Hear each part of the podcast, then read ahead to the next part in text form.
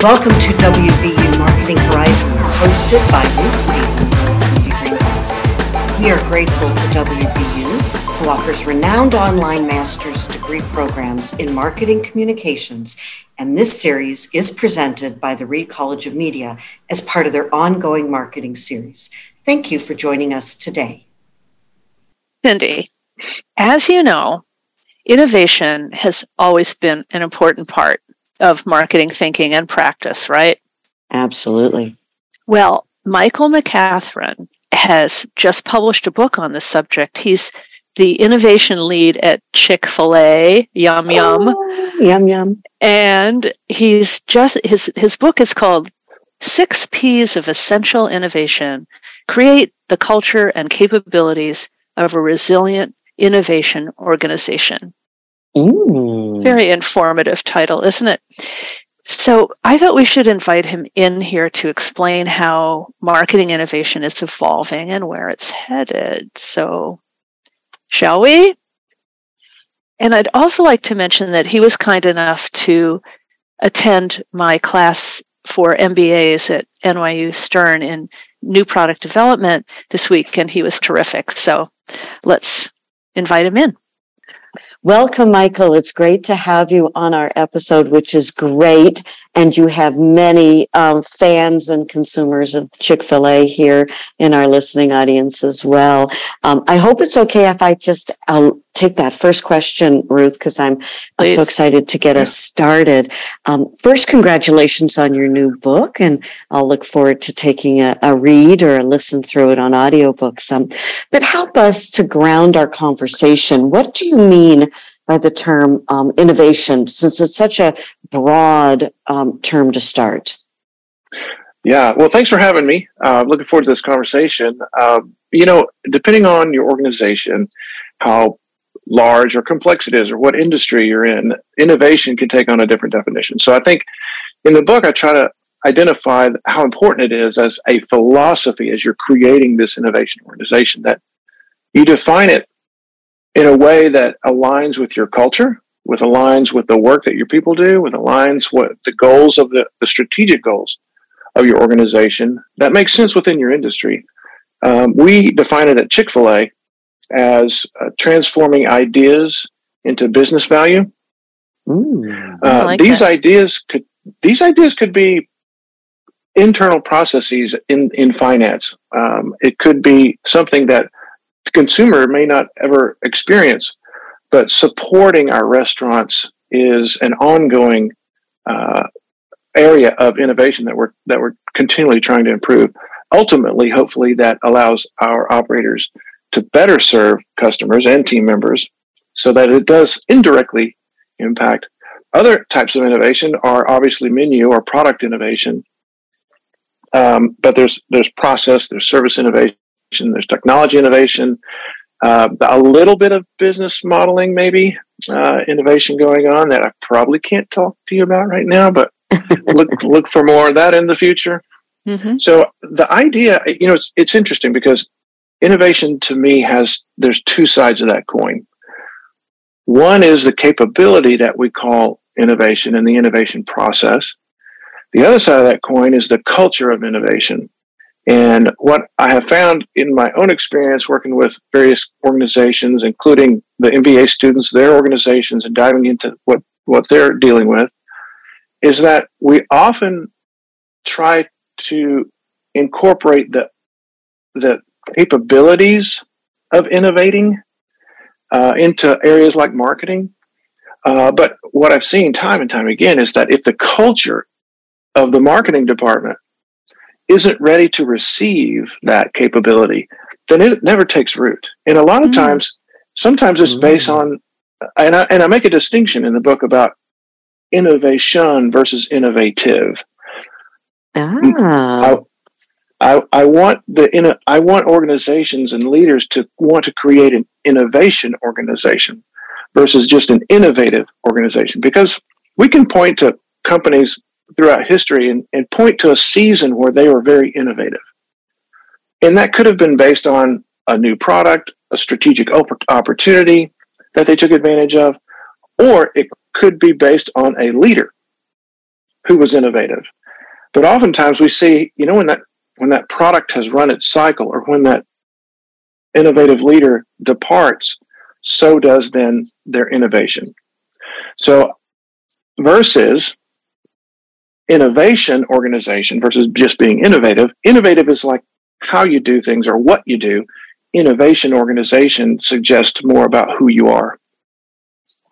I love that. That is really interesting, because we've, on this podcast, had conversations before about marketing departments and how sometimes they are misstructured or misled or otherwise not functioning as efficiently and customer responsively as one would like. So what could you tell us about the culture side, based on your research and experience, that a marketing department should be trying to develop?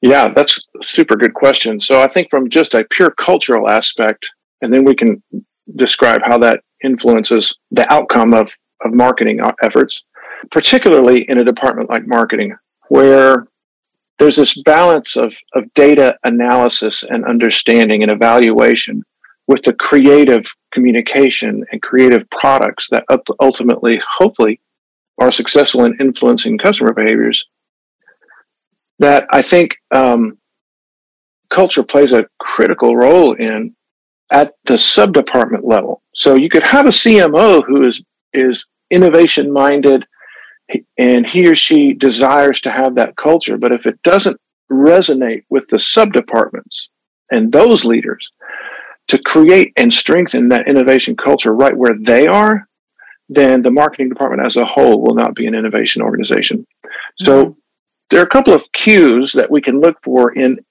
leaders within marketing who lead with an innovation mindset. One is having to do with trust. And we all know what trust means. We understand what the ramifications of lack of trust. We also understand the benefit of trust. But in a traditional leadership sense, leading with an innovation mindset creates a little bit of a new perspective. For example, one leadership behavior of a leader who leads with an innovation mindset is that any idea that's presented to me will be met with questions and not statements. I can walk around any office, not just within Chick-fil-A, but in anywhere. And if I spend enough time eavesdropping into meetings, I can tell you whether this is an innovation culture or not. Because if I hear more questions in the meeting than statements, that may suggest that, these folks have a Q-shaped culture and not an S-shaped culture, meaning statement-driven. The challenge with that is that, you know, as marketers, because a lot of what we do is subjective, that we feel like the leader has to be the ultimate idea guy or idea girl. And as leaders, we feel obligated to be like, I have to set the level, the bar of creativity or creative problem solving or creative expression, or leading creative groups. And that puts such a heavy weight on the leader. Yet that's right. What traditional leadership suggests. And what I'm saying is, hey, you know what? If I respond to ideas with questions instead of statements, it does two things. It signals to the person that sharing the idea, no matter how outlandish, that I am more interested in how they think than the quality of their idea. So, for example, I would often say, hey, that, you know what, that's a really interesting idea. Tell me how you came up with that. What problem does this solve? We'll talk about that. Well, tell me more about the audience that this serves. Tell me more about that. What do you know? Have we tried to solve this problem before? Is it a new one that you've noticed? Has it existed in the past? Did you collaborate with anybody on this idea? Did anyone else share their thoughts? What challenges might you think this idea may face, both internally and as it begins to grow? Where do you think this idea goes next? That in the book, I give like 15 to 20 starter questions for leaders, because, well, honestly, we're not that great at asking questions. Because, well, you know, go ahead. I think you've hit on a couple of really key points there, Michael. Just that last one, you know, we're not really good at asking questions. Often I've seen, you know, when the leader comes into a room where ideas are being discussed and maybe there's some ideation going on with the team, you know, sometimes when the leader walks into the room, everybody feels anxious a little bit about sharing. Mm-hmm. It can squash the creativity, or they feel intimidated to, quote, share a bad idea or put out an idea in front of the leader, or that what they say has to be more important than what I say because they are the leader. That may be cultural, right? But I think human behavior too, we tend to be a little maybe hesitant to put ourselves out there and know that we could be questioned by someone else in the room, especially somebody who has a higher level or is a leader in the space. What do you do to combat that natural concern people may have? Yeah. Oh my gosh, this is great. So I'll give you an example. A company that has had a long-standing relationship with their agency, advertising agency. The founder of the agency, the long-standing CMO, is around the table, and their lieutenants are around the table. All the minions were aligned along the wall, not having a seat at the table. Mm-hmm. And if either the CEO or the founder of the agency laughed at some pitch that was supposed to be, you know, humorous, then that was like, oh, let's take a note. You know, he laughed about that. It must be good.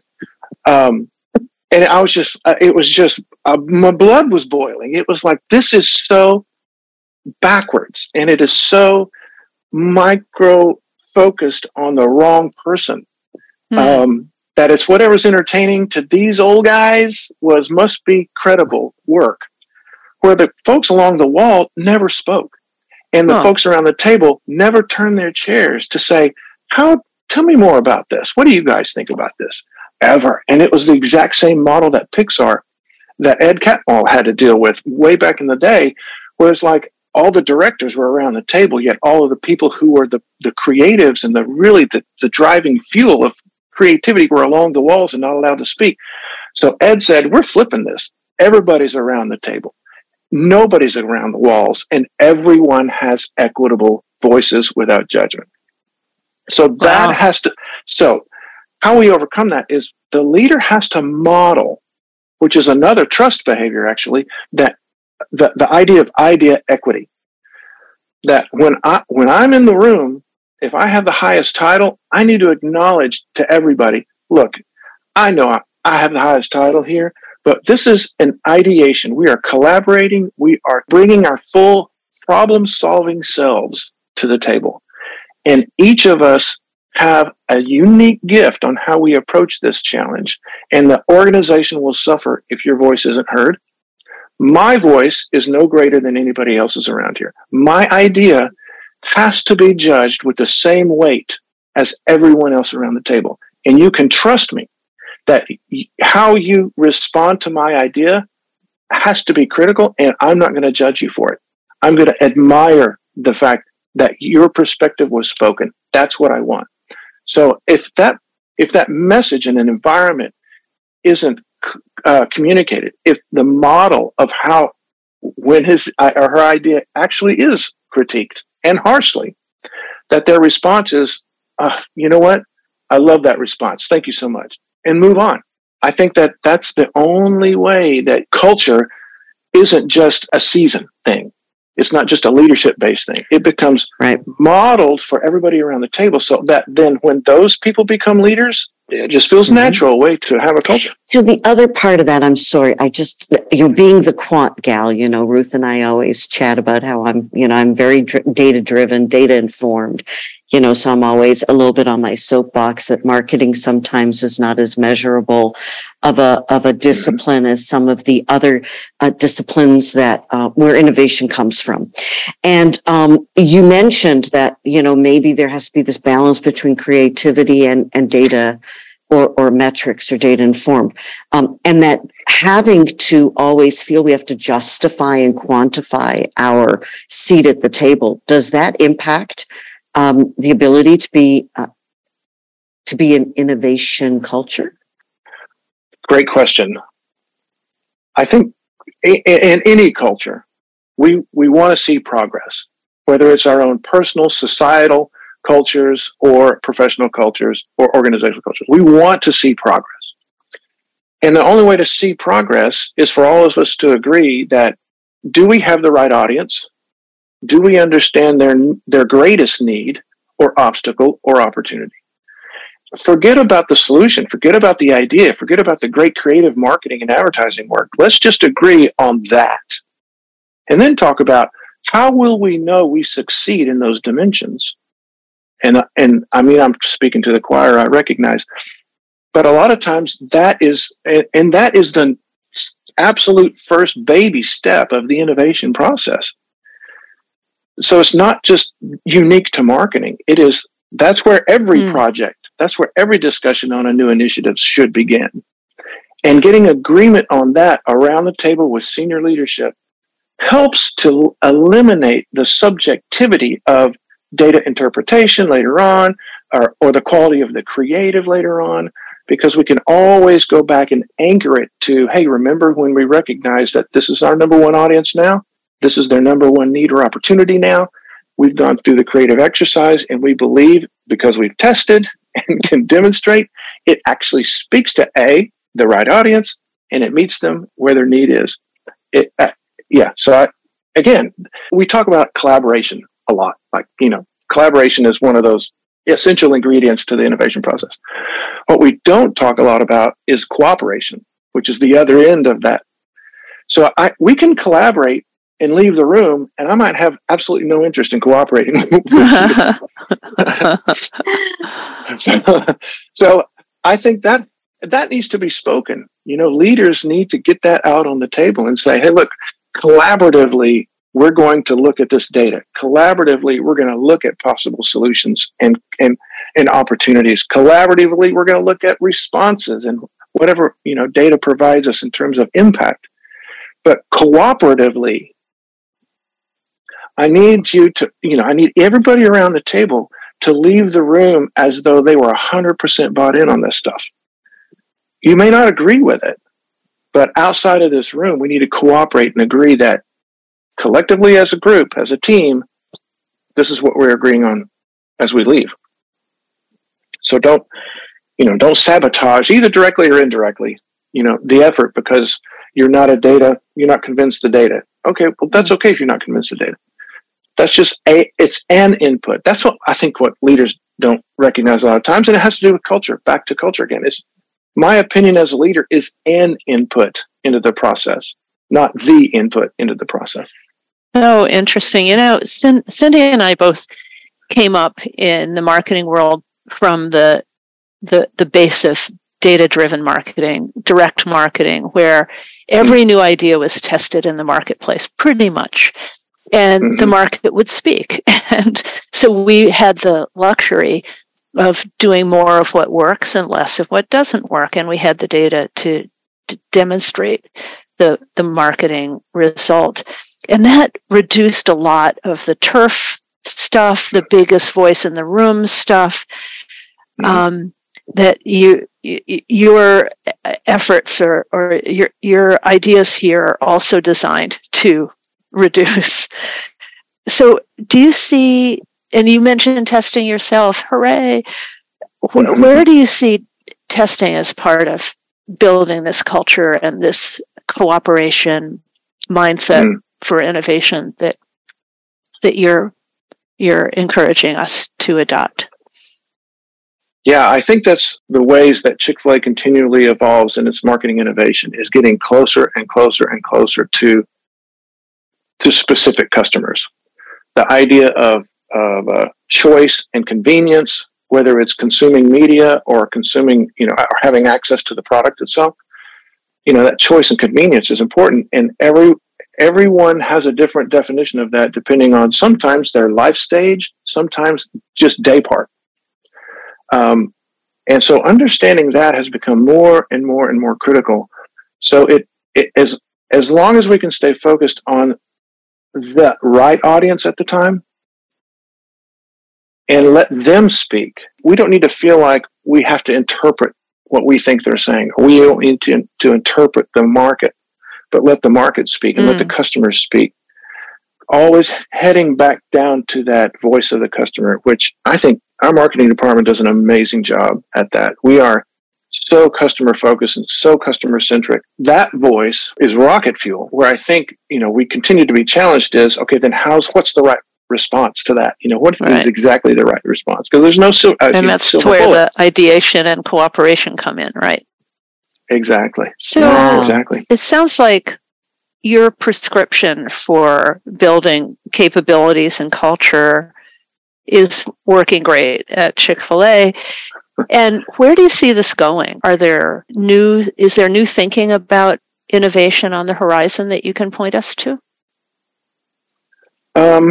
So for marketing in particular, there was a report, the Future Today Institute, Amy Webb's organization, back in 2019, I think it was. And she talked about the trend of synthetic media. When you're thinking about innovations in marketing, like broad, revolutionizing, the marketing discipline, we can kind of point to things like database marketing and then later digital marketing and the things that were like, man, big milestones that were once on the horizon. Now we're actually living in it. I wonder if the synthetic medium is going to be one of those milestones, so that, we could generate out of one or two captures of a celebrity's voiceover, that through synthetic media, we could generate hundreds or even thousands of synthetic nuances of that same actor promoting whatever, call it toothpaste, but in the language that's endemic to the market around the world, without having to have that actor come back in time and time and time and time again. Well, this has just been fascinating. Yeah, I think this is something we need to explore in a future episode, Ruth. We could do a whole episode on synthetic media. That's a whole topic for us. Let's look into it. Yes. Thank you, Michael. This has been fascinating, and I appreciate your being so specific with behaviors recommended for CMOs, for example. Really helpful. Thank you. Sure. My pleasure. Great chatting with you, Michael. Thank you so much. Thank you.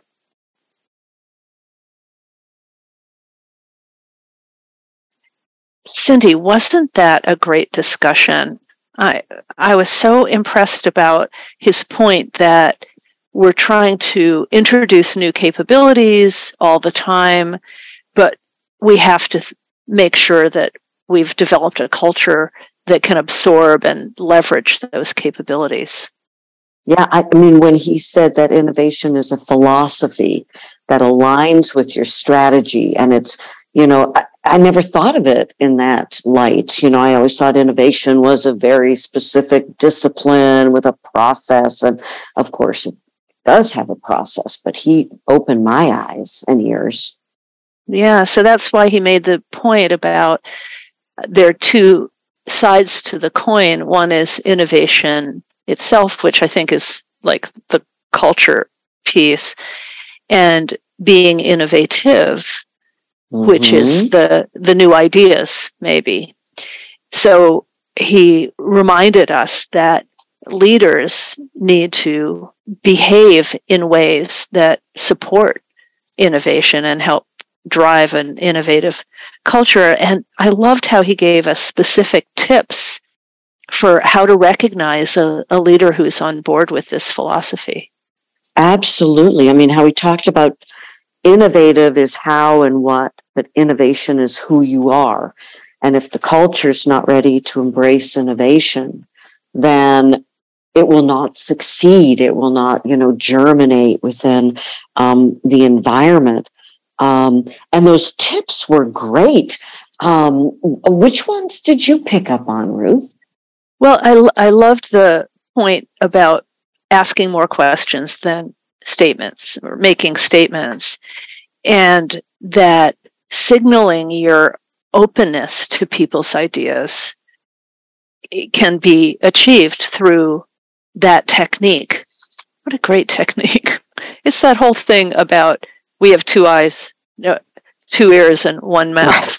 Right, right. But, it is so interesting because leaders are used to making statements. That's kind of how when you evolve in your career from mid-level individual contributor, and then you start managing people, and then you start leading, you make statements and people listen, you become a thought leader, you become somebody in the room that people listen to. So it was really interesting how he said, a leader needs to come across as that I'm more interested in how you think than the quality of the idea, and to ask, all those great questions. I think his book provides, he said, many of these idea-starting questions that we all could use. And yeah, starter questions, he said. We've got to go get that list. It does remind me, those of us who are parents and have learned this skill when, your children would come home with artwork. And when they were young, and you'd look at this thing, and you had no idea what it was. It looked like, a bunch of, paint on scribbling on a piece of paper. And you wouldn't just say, well, what does that mean? Which is a statement that implies some sort of judgment. Instead, you say, tell me about it. What were you thinking when you made this? Like, help me, tell me about your picture. It's a similar kind of idea in a much more sophisticated manner. And I noticed that the questions he brought up as examples were really fundamental marketing questions. And I don't know whether that was because he was on our show or because that's the approach that he recommends, but it was all about, have we tried this before? Who's the target audience?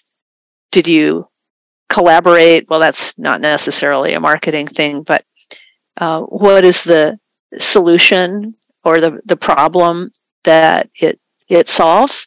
And those are basically jobs to be done type marketing questions, right? Yes. And, I like that he, we data marketers, Ruth, you and I get into the data-driven marketing quite a bit, that we can apply what he was saying around cooperation and collaboration with how important it is to show incremental change, right? That, first is who's your audience, second is your need, focus on what success looks like, and get agreement around that.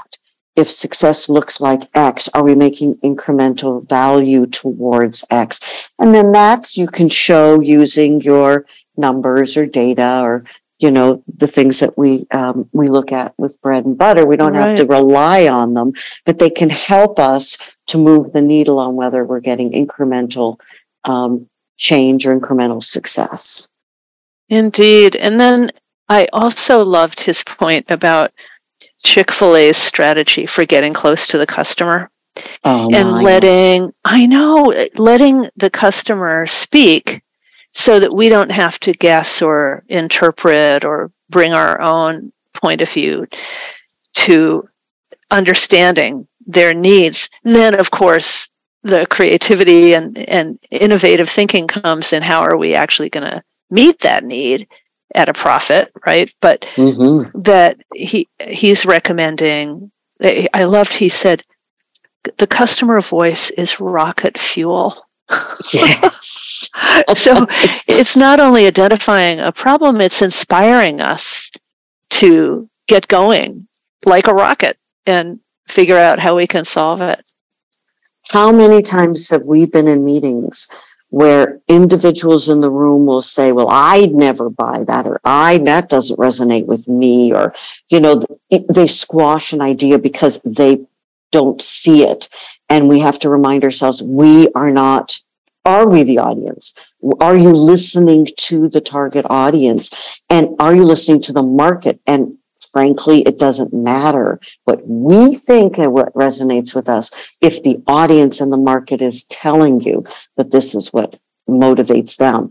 And we have to keep reminding ourselves. I think that was a pivotal moment there, Ruth, and it is rocket fuel. Like you said, the voice of the customer always should be paramount. And he wrapped up by tantalizing us with this story about synthetic media from the Future Today Institute. What a terrific sounding organization. So let's try to go find out more about that, Cindy, and get educated on what that means. I was a little afraid at first that maybe this is about deep fakes, but there's got to be something behind that we should know about. So maybe a future episode, huh? I think so. Let's go find out more, and I'm going to go get that book.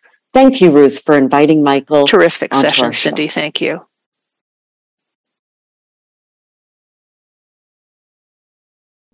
You've been listening to WVU Marketing Horizons, hosted by Ruth Stevens and Cindy Green-Coskey. Please be sure to visit go.wvu.edu/mctoday to view our upcoming conversations, listen to previous discussions, and subscribe to receive